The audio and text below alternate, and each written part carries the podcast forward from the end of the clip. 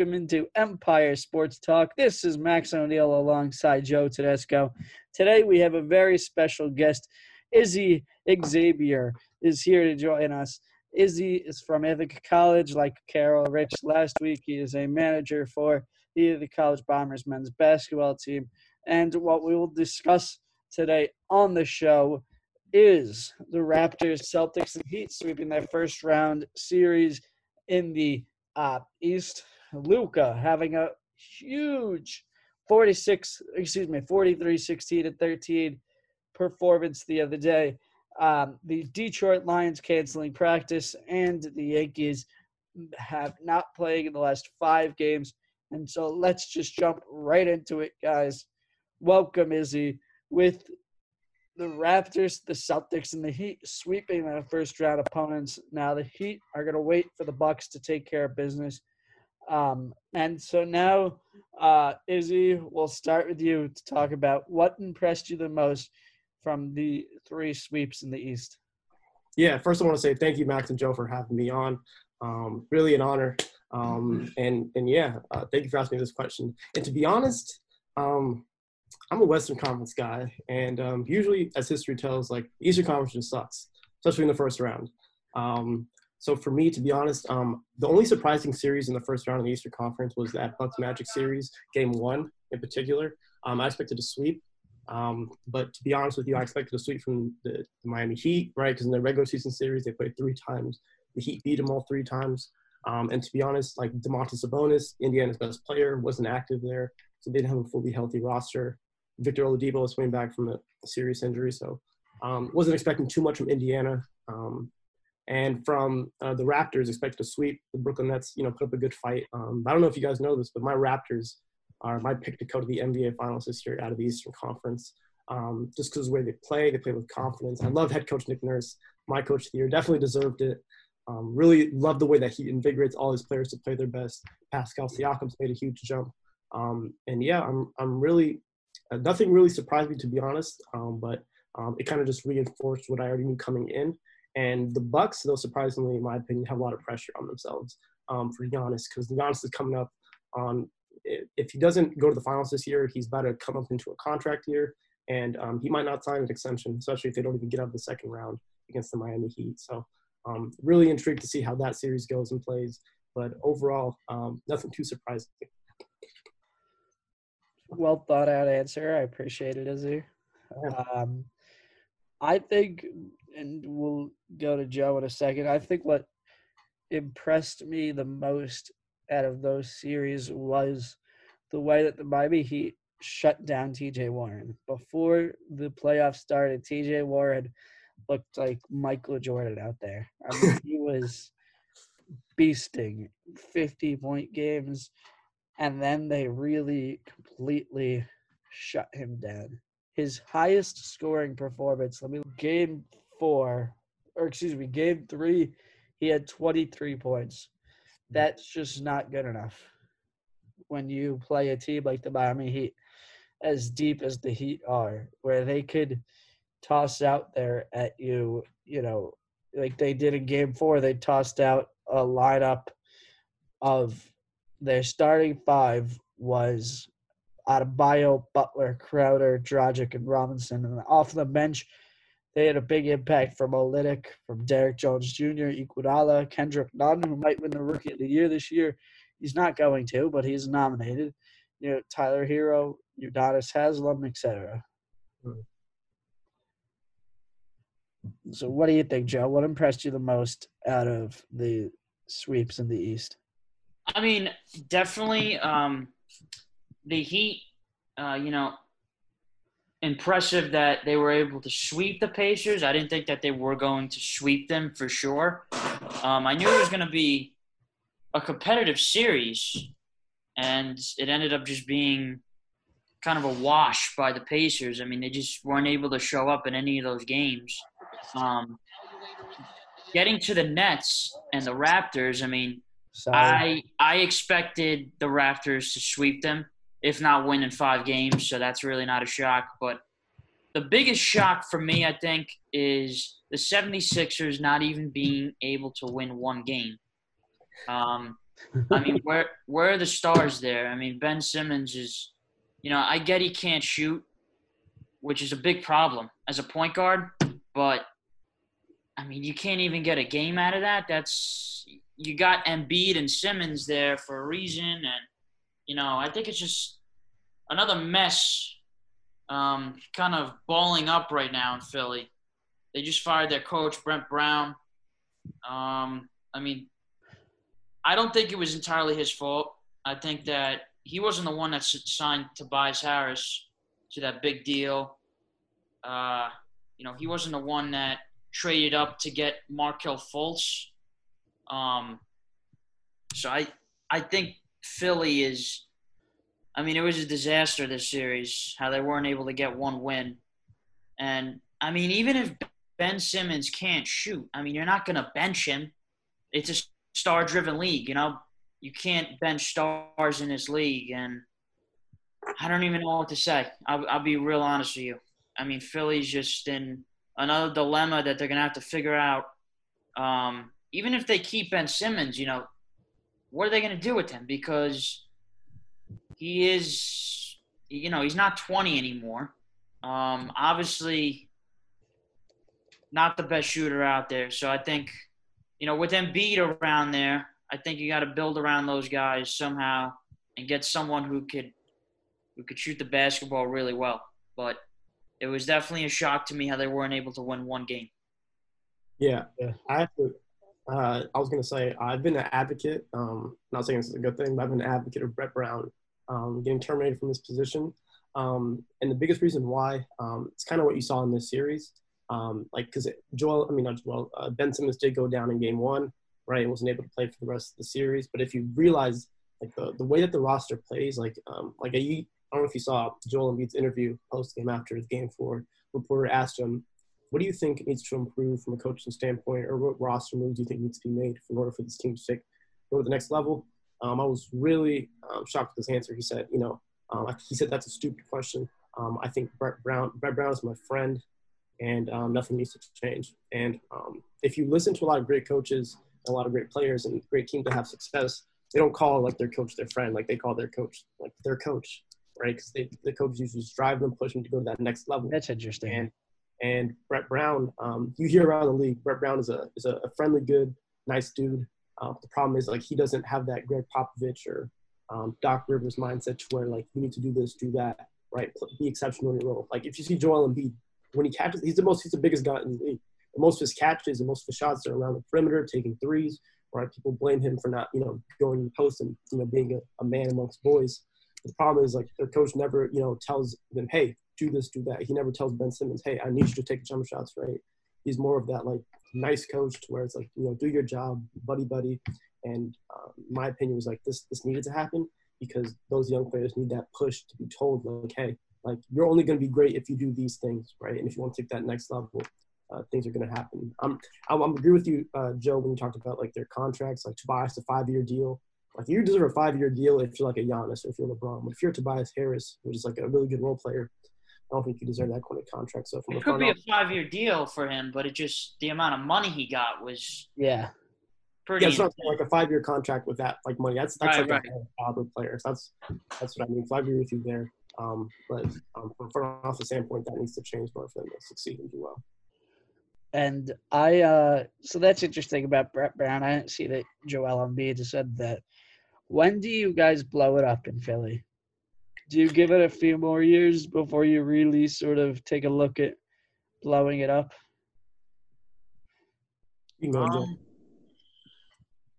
uh, that's kind of tough. I mean, it's a it took really a while to situation they're in because they have two stars. I mean, Ben Simmons is a star.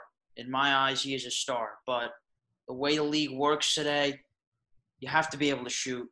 And Embiid is a better shooter than him. I mean, he's a center, so it's it's really just a weird situation. I think that you keep them together. Uh, let's see how the next coach does with this uh, this one-two punch, if you want to call it that, um, because you know this was the only coach that they really had together. Um, so yeah. let's let's see if the coach changes it. I don't think it will. I'll be honest with you, but it can. Um, you never know. Um, and also, I think that they they made some some bad moves. The GM there, I mean, he got Al Horford. I mean, I don't I didn't think they needed size personally in the offseason, but you know, they added him and obviously that didn't help. I think they just need more shooting. That's the bottom line. Yeah, a lot of people said that last year's roster was better than this current year's roster. And I feel like I was one of the only people that was like, no, like this Jack Josh Richardson isn't a better player than Jimmy Butler, and you're losing a lot with JJ Redick. Um, but I agree with you when, uh, when Joe says, you know, let's see what the new head coach does. Um, and I feel like we need a like a, a, a Popovich type of person to where like we can really emphasize like them actually doing their job, what they need to do to be successful and play collective as a unit. Um, and not really have personality. So I want to see how the next coach does, and um, I feel like they got to keep these two together um, until then. Who do you guys hire if you are the if you're Elton Brand and you're hiring a new head coach for the Philadelphia 76ers? Who do you hire? I know who I have an idea of who they should hire, but who do you guys think they should hire? Um, like candidates or just one person? Just one person. You're in control. You're oh. you are um, the GM. So yeah, for, for me it'd be it'd be Pop. It'd be Pop. Um, because why would he leave though? I'm saying like if it could be anybody though, right? Or you're saying that like the most likely person? I mean, if it could be anybody, we could say that they're gonna hire, you know, Red Auerbach or somebody. Well, I mean, Red Auerbach's been dead for ten years. I mean, like you mean like current coaches? Yes. That's that's available. Four assistants in both the Division One to you know NBA game, from assistants to, you know, so it could be Jon Scheyer from Duke. You know, Scheyer. you know, Coach Scheyer, one of my favorite players in Duke history, or it could be you know Gregg Popovich.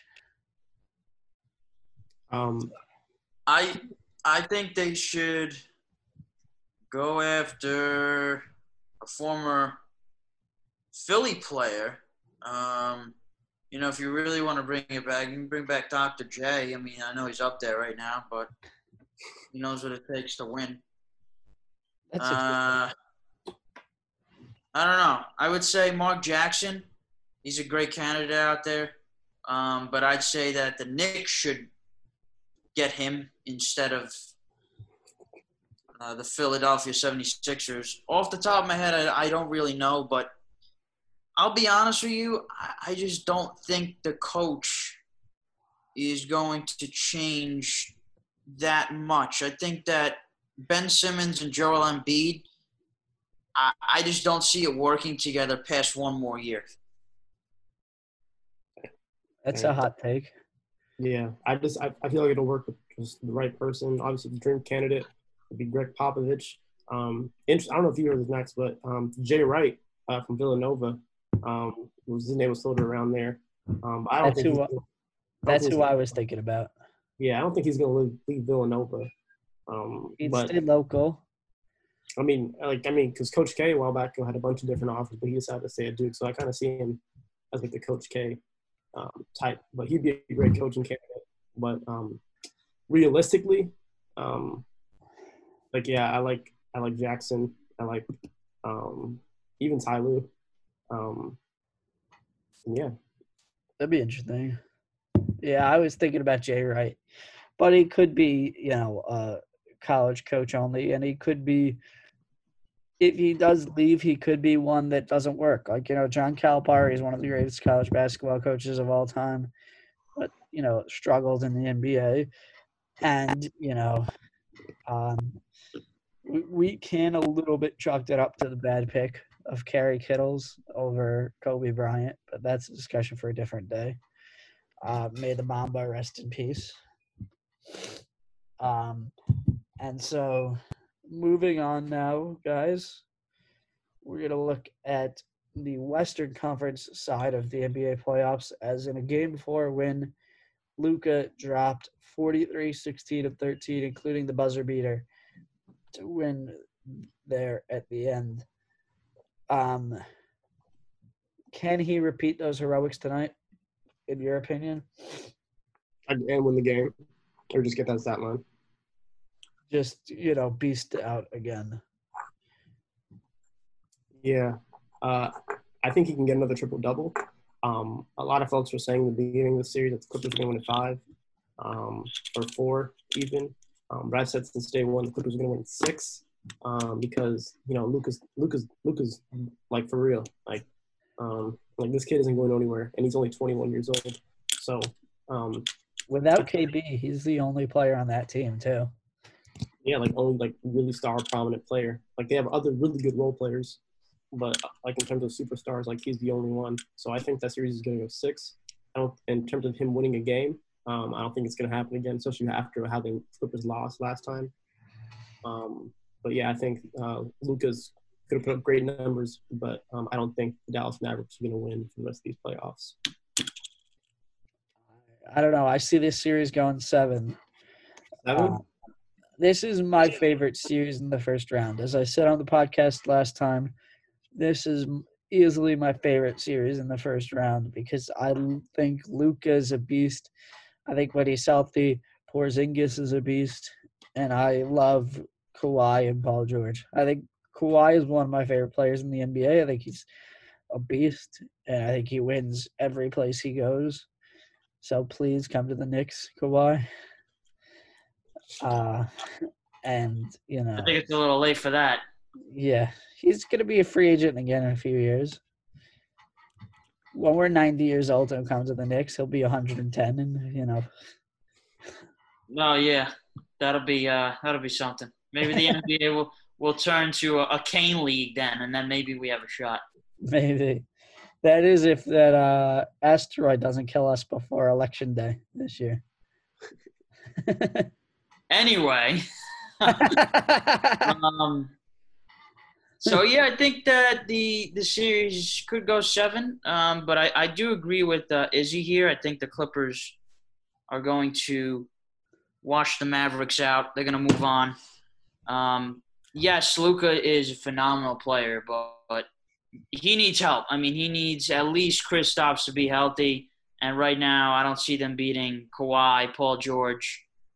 I think that duo is uh, they got a shot to go all the way. I mean, they got a shot to beat, you know, not only the Mavericks, but they got a shot to beat the Lakers, which is their biggest goal. And I think that they have a good chance of doing it. And I think uh, right now, looking at these this scoreboard right here on NBA.com, the Clippers are winning 33-18 in the first quarter.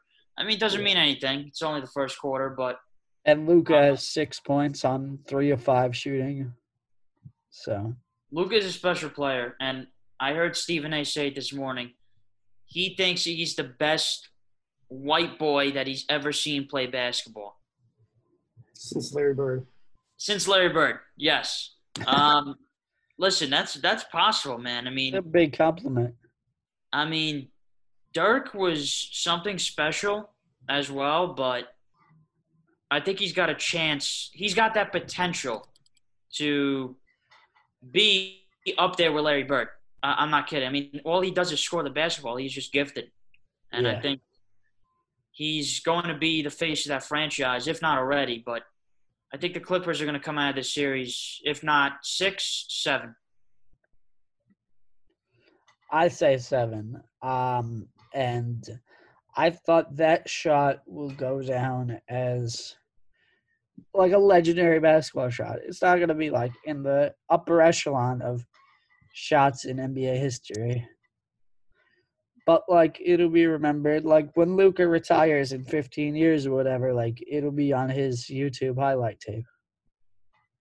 Yeah. I think like without a doubt. Yeah, no, I think any shot you hit, any buzzer beater you hit to win the game in the playoffs, especially, is legendary. So it was a phenomenal game from him. 43 points, scoring every which way. That guy could score. He is a scoring machine. But to be able to beat the Clippers with the roster they have single handedly is going to be tough for him. I say Clippers come out of that series. Yeah, and there's an APB out for Paul George. Um, real talk, like he needs to show up. He really needs to show up. I've not seen him. Like if you see his stat line from the past couple games, like he is. I don't think he's even 15 points. he only has hasn't, hasn't gone over 20. I know that for sure.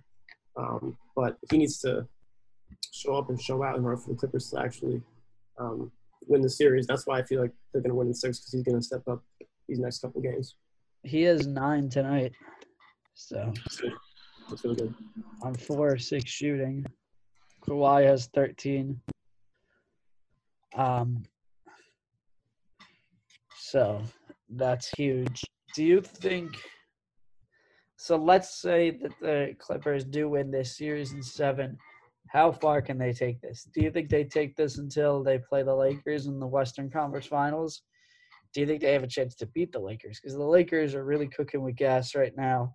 They had a huge win last night by 20 something points. Um, yeah, I'm just gonna say that I'm. I hope that the Lakers and Clippers play each other in a series because, without question, I think that's gonna go seven games.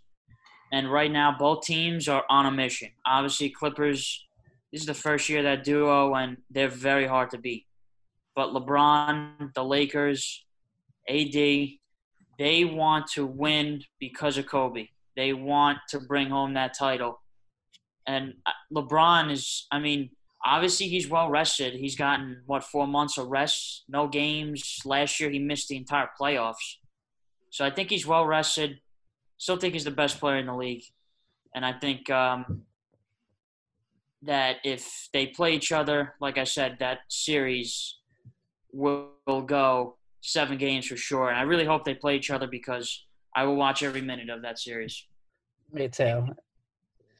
Do you find, Izzy, that like here in the city, there's way more Knicks fans than Net fans, and it's really like it's it's a rivalry, but it's not like a rivalry. You know what I mean? Like, do you find that in LA you see as many Clippers gear, you know, people walking around in Clippers gear as Lakers gear, or is it really Lakers like ninety nine percent of the time? it's weird because ever since they started, you know, when they signed Ka- uh, Kawhi and traded for PG, like you see these new Clippers fans just popping up everywhere. I'm like, where have you been? Like it's it's ridiculous. Like what? no, I don't consider. I mean, I guess you could say these two teams. There's like a rivalry now. Um, but in terms of like its franchise history, um, there is no history for the Clippers.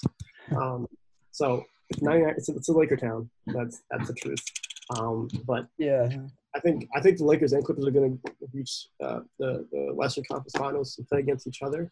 Um, and I think the, the key for the Lakers winning that series um, is their the role players to just hit shots because we know LeBron AD are going to be the constant. The only thing that's going to change is the players and how they perform in that situation. Because I know the Clippers are going to be motivated because every time they play us, it's always like a it's always a show. Like everybody always wants to see it, and they always we always play our best. So it's up to our guys to hit shots, and I think if they do, um, we'll go on to the finals. And so now, moving on here, we're going to discuss um, the fact the Detroit Lions canceled practice today, and the Toronto Raptors talked about opting out of their game tomorrow after the police shooting of Jacob Blake in Kenosha, Wisconsin. Blake's father has announced today that he will be um, paralyzed from the waist down permanently.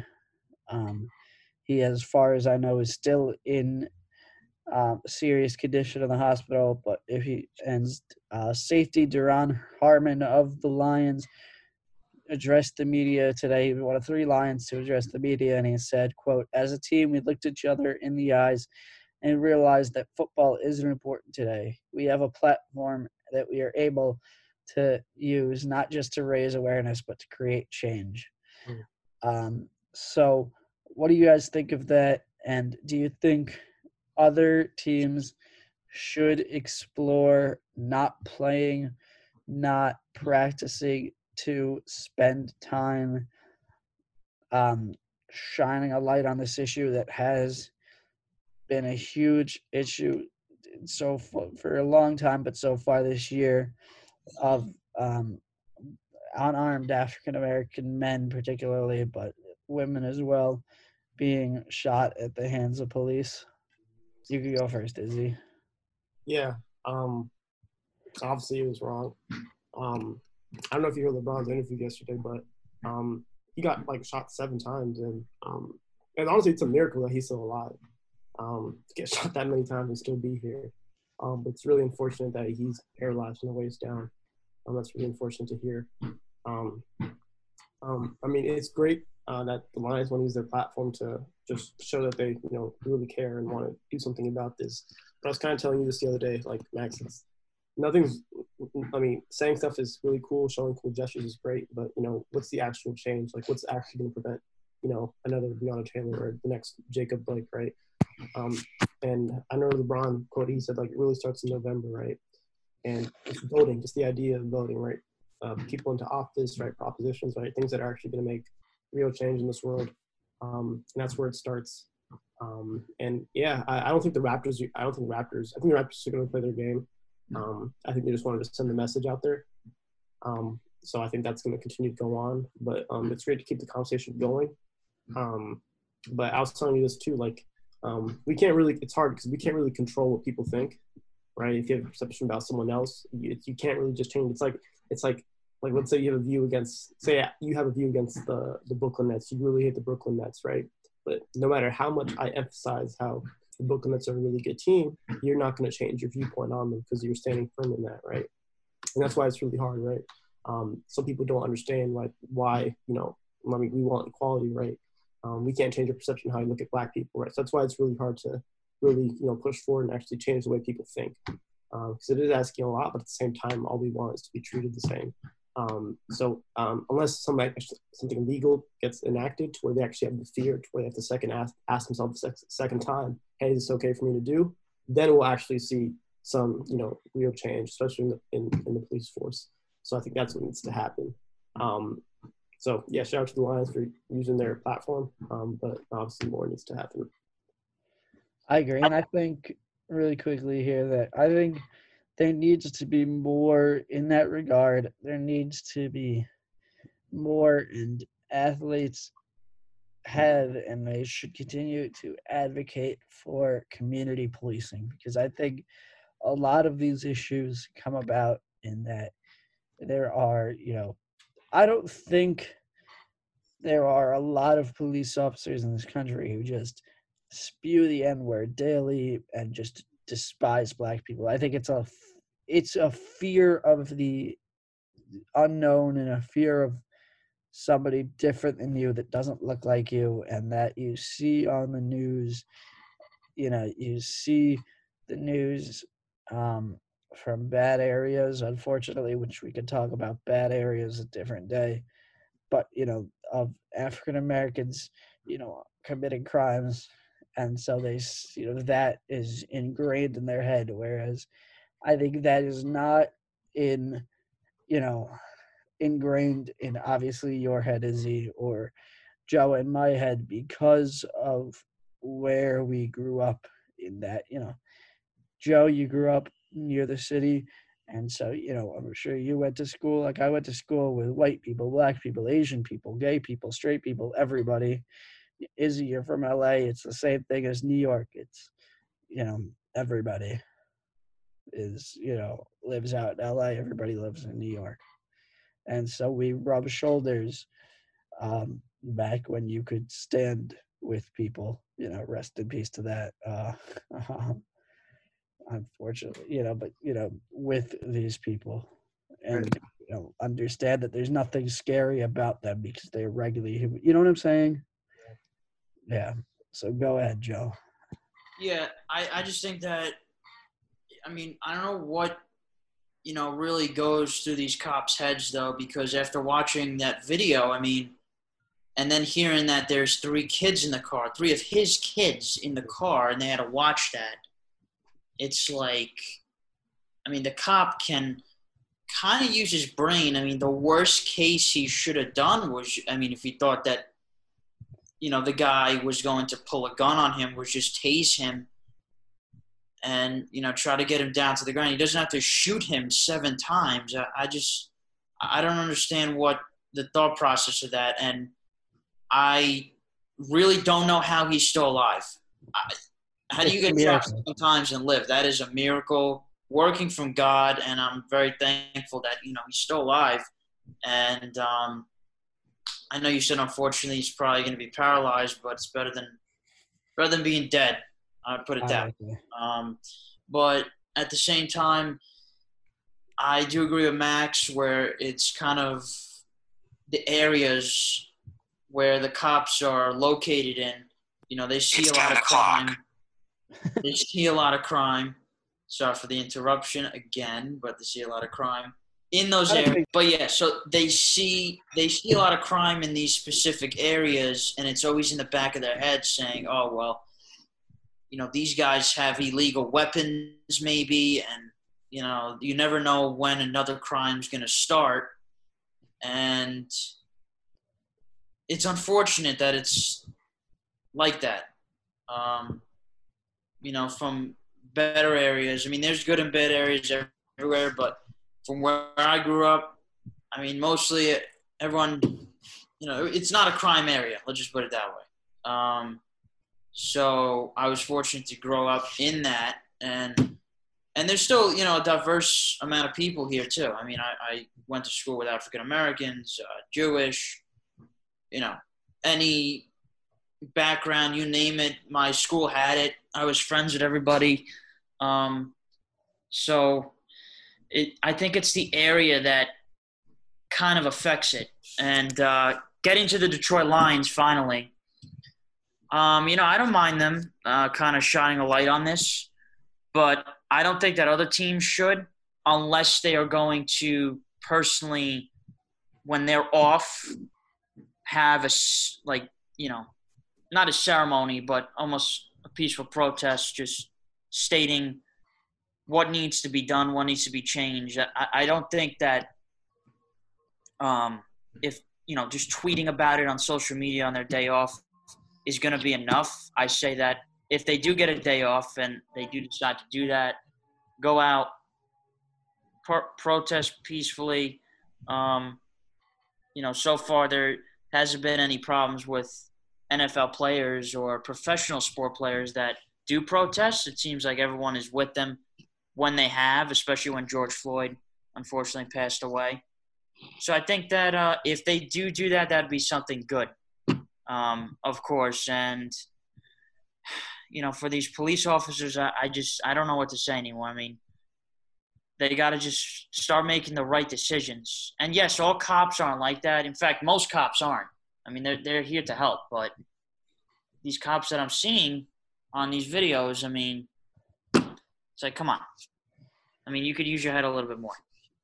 And I agree with Izzy, and I agree with LeBron and Megan Rapinoe and a lot of athletes in their campaigns to vote because the easiest way I think that athletes and everybody in this country, you know, has a voice is by choosing who they put into office, whether it be, you know, Donald Trump or Joe Biden or, you know, Svante Myrick or whoever the case may be. Kanye.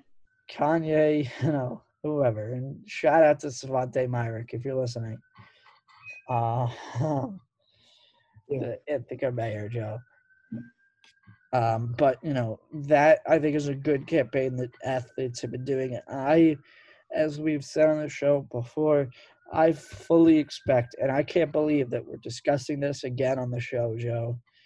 But I think I fully expect at least 99% of the NFL to kneel this year after the very high profile killings of now three black people in this country this year alone.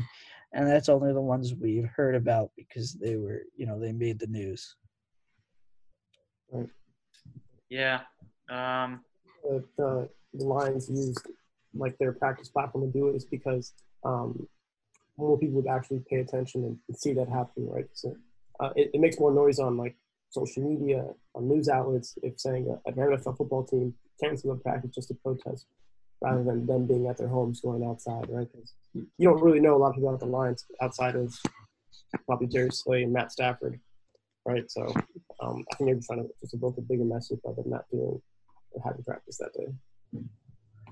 Yeah, there's thousands of tweets now on Twitter, I looked up Lions, you know, uh, and it's everybody from ESPN to you know talking about it on NFL Live today to PBS to the Washington Post to you know uh, TMZ, you know everybody. So it's really I think it is a way to get the message out there in a way that I agree is more impactful than um, just a tweet. Because as I said on the show before, you know, you can block somebody on Twitter, and then you don't have to see their you know tweets anymore. But this is you. You're not gonna block all of these news sources, and you know you're. It's really out in the open, getting the message out that what happened to Jacob Blake is unacceptable. Yep, I definitely agree. And I think that I said this on the show before that um, unfortunately, you know, for me, I always looked as at sports as a way to escape from everything and kind of just, you know, get everything off your mind, whether it's Corona or, um, you know, just people that were looting and and just doing things that you know brings negativity. Uh, it was it was a way to escape, and finally, you know, we have sports back, which is good because now we can actually watch games and and get your mind off of stuff like this. Um, we should definitely bring attention to it, though. This is something that needs to be changed. I mean, you can't we can't go on like this. This is it's it's ridiculous how these people are just are dying innocently like this. And yes, they they are resisting the cops, which they shouldn't be doing to begin with, but shooting isn't the answer. I mean, like I said, worst case, I mean, I'm not a cop. I, I, I didn't go to the academy. I don't know what they teach, but you know, I, I would think worst case is just to tase them. I mean, that's not going to kill them. That's just going to put them down and, and not make them do anything if you think that they're a threat to you. So, um, I think the Lions they did a good job by putting this in the spotlight again, just to bring more awareness.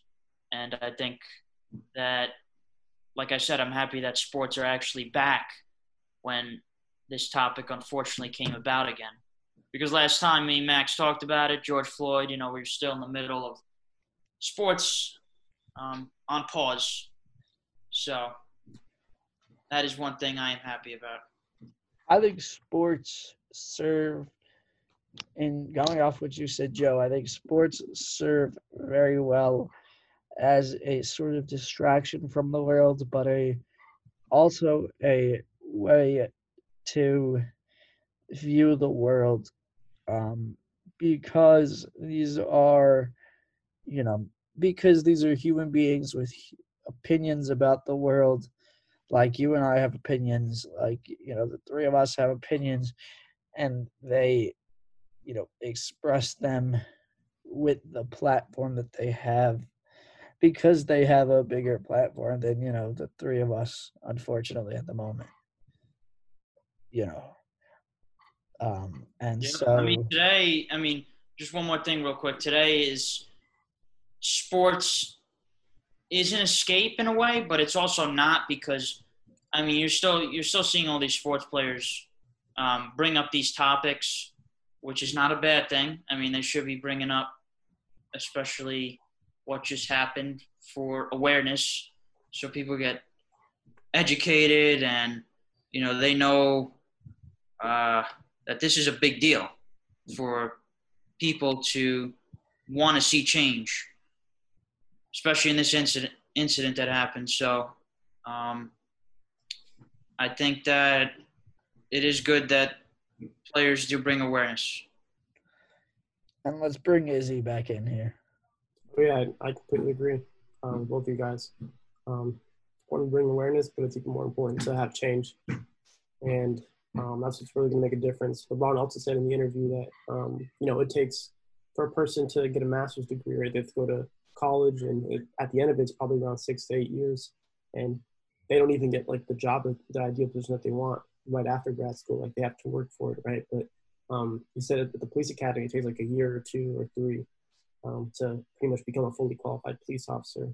Um, so he said, you know, something in that training needs to, I guess, like different. Whether it's like them teaching something else about, you know, about like not judging people by the way they look, um, or not being fearful of them. Um, I feel like something in the training probably needs to change, um, or just for them to think different because not everyone comes from diverse backgrounds like we do, and the people that we interact. I think that's going to be huge. Um, some people, you know, are used to being around people that just look like them, and when they see someone else, they might be fearful or unknown about what that other person thinks or is going to do, and um, that needs to change. And when they get educated about um, the job of being a police officer. I agree with that. I think there should be more training because I think we see it, you know, every time these stories come up, unfortunately, you know, we see it and we see the um other side of it. I've seen at least a lot of videos somewhat recently on Twitter of the way that police officers deal with African Americans versus the way they deal with white people and you know police officers being chased by white people's you know white men with machetes or whatever and taking non-lethal force versus you know a guy going to his car and they shoot him seven times in the back from close range you know from point blank range um, it's wild too because like i mean like police officers that did have that negative either if they had a negative perception on black people if they were afraid of them like they saw what happened with George Floyd and like that police officer, right? And like I don't know why, like, I, like what I don't, I don't know if something would come across their brain where it's like, you know, that might be me if I do this, but I guess they didn't really think about that and decided to just shoot him seven times. So, yeah, I wonder about that too. I think like, cause you know that, um, you know, cell phones are out there and that you're being, you have the chance of being recorded at all times when you're in public you know, and you still um, carry out these actions makes no sense to me personally. What do you think, Joe? Yeah, absolutely. I mean, like I said, you know, they didn't they didn't learn uh, from last time, and it's uh, it's crazy because you know you had all these protests, you had all these things about you know why'd you kill George Floyd? everybody clearly saw the video in the country, unless you live under a rock. I mean, so there's there's no way you could say, oh well, you know, I didn't learn, I didn't really hear about that. And I also think that this stuff happens even when people aren't looking and and not recording um, on their phone. I think it happens all the time. I think I, that's the most dangerous. Sorry to interrupt you, Joe. Yeah, no problem. I think that's the most dangerous when people aren't recording it because then what happens to all these people? They can that, get away with it more. You know what happens to all of these people that the same thing is happening to them, but they don't have a leg to stand on because you know they don't have the you know resources to fight it, and there was you know no video like you know take bringing it back to sports for a second like this story the other day about Masai Ujiri.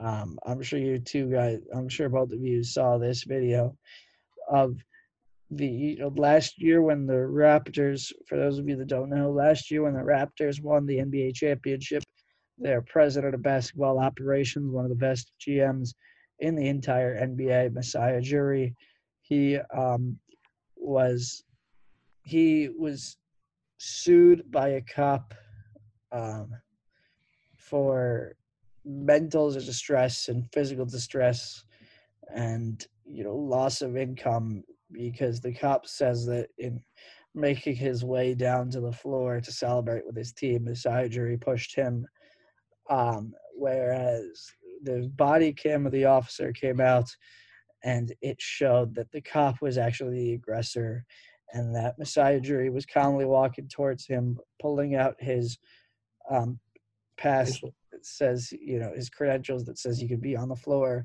and the cop cussed him and shoved him back. And it's very much a sort of it very much and I you know I think Izzy could speak to this obviously way better than I can, but I think it's a very much attitude of sort of even though you won the championship and you're celebrating with your team, sort of stay in your place. Like, Yeah. yeah, I get what you're saying. Completely understand what you're saying. And it also sucks too because that kind of killed the moment of the Raptors winning the first ever championship. And from the on a team he built.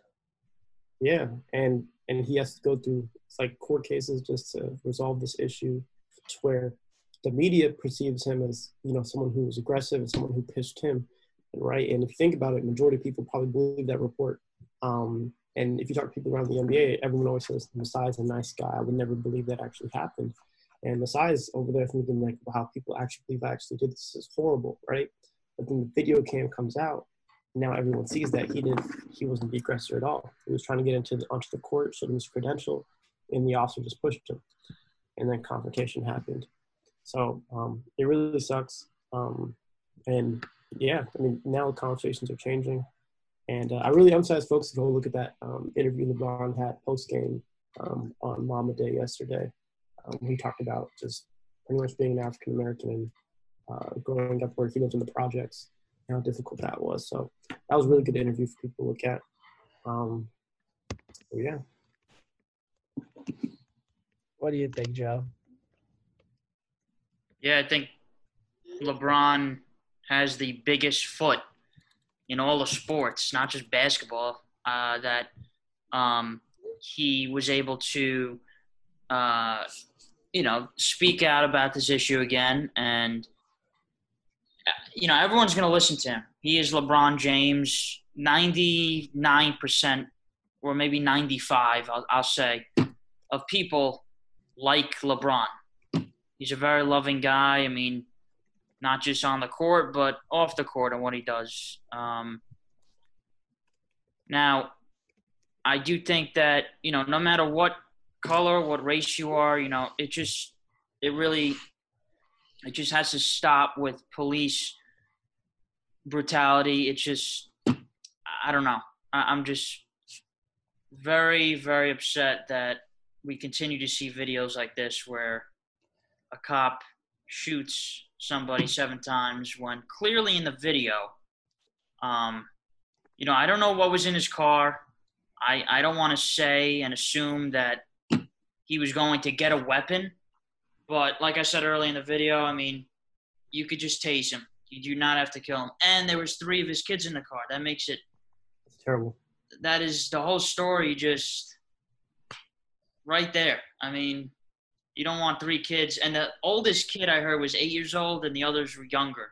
I mean, if you're eight years old or younger, that's something you do not want to see. And unfortunately, those kids, they're going to have to live with it. And especially because it was their father. That scars somebody for life. Imagine, you know, sitting in the car and seeing your father shot in point blank range No, like I cannot. I, I, I don't That's imagine that. terrifying. But- I agree. Like, I'm just glad he's alive, because then we can get his perception on kind of the whole thing. Because Yeah.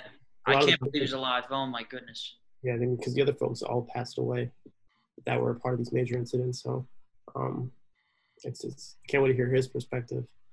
Um, 'cause- But Do you guys think this is a turning point in that, you know, that all of these incidents are receiving as much media attention as they are and you know that there this could now open up to sort of a second civil rights movement if you will and a sort of um you know sort of fixing of race or you know a, a step closer to fixing race relations in this country I think what's really cool is that our generation is different from all previous generations, right? The fact that we go to school or interact with different people, we have no issues in doing it. Like it's it's natural, especially with the majority of people that are around our age. So, um, in terms of moving the conversation forward, if you think about it, most people that have these negative perceptions or fearful are a lot older. Um, so um, things are going to start to die down over time. Um, but to be honest, like these issues have been going on for a long time. Like you kind of said, like there's incidents where there aren't any cameras, where there aren't other people looking, and you know, uh, minorities get taken advantage of. Um, but it, it really start really starts um, like in in in in the voting. Like it, it really does because if nothing's like on pen and paper and and signed as a federal like law, like nothing's really gonna you know change. But this conversation will continue to happen, right? and until that can, that we get to that point, um, we might have more incidents like Jacob Blake, that, you know, happen again. So that's my thoughts. Uh, Yeah, I'm just happy that, like I said before, sports is actually resumed, so we could watch these games and you know try our best not to think about it um, as much. And also, I think because sports is back, um, it gives players even more of a stage because they're always being interviewed constantly. They're always on TV and they're always at press conferences answering questions and giving their opinion. And now they have um, more of an opportunity to do so. Great.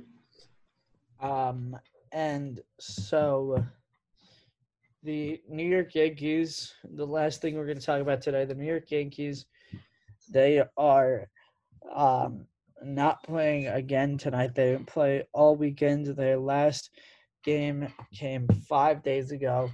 It a loss to the Tampa Bay Rays because they were supposed to play the Mets this weekend. However, the Mets had two positive cases of coronavirus on their team, which delayed, uh, which postponed the Yankees series this weekend, unfortunately. And then the Yankees got rain out, rained out um, tonight in Atlanta, which is unfortunate. But you know that's something that you can't control. How much does this layoff hurt the Yankees? They're gonna play a 4-10 game tomorrow and then a 7-10 game um, tomorrow, both seven innings. How much does this hurt them being off so long? Or alternatively, how much does it help him as the Yankees are one of the most injury prone teams in all of Major League Baseball, where it seems every day people are going on to the IL? How much does it help them alternatively to not have games where people have the possibility of getting hurt? Uh, we'll gonna start go with you, Joe. Joe, we'll start with. Oh, okay. Um, I think I was just about to say that it's either going to hurt them or help them because, and I think overall it'll help them because the Yankees are a stacked team with so much talent that I think eventually, you know, even though they were on a little bit of a losing streak with Tampa, um, they will pick it up again. They've shown that in the past that they can win a lot of games, and I think that this team's going to turn it around immediately. Um, and I think all these days off, um, you know, made them forget about Tampa, and I think it's a fresh start for them. And I think it's going to be a norm for a lot of sports today, um, just to expect to be off for a few days if a team comes down with Corona. Um, I think so- especially with no bubble, that'll be the case because the bubbles work. We've seen that. I don't know why Major League Baseball didn't think of creating a bubble. I think maybe because there's too many people There's just too many. Yeah, there's too many players. It's it's really hard. and staff or whatever. Um, they could have created multiple bubbles Yeah, that's what I was thinking. Having at least three locations. Regional, with like divisions and stuff. But um, regional bubbles, northeast, you know, southwest, that kind of thing. Yeah. yeah, exactly. So, you know, I think that the Yankees will definitely come out with a positive outcome from this. And Gerrit Cole is supposed to pitch tonight. Unfortunately, game was canceled. Um, I think tomorrow he will pitch. And I think he's pitching game one tomorrow. Let's see. He's pitching um yeah, he should. Game one tomorrow against Ian Anderson. Um, and then the game two starter for the Yankees is Tanaka against Max Fried. He should be, and I I think Tanaka is maybe this is a good opportunity for him too because he got he got bombed last time.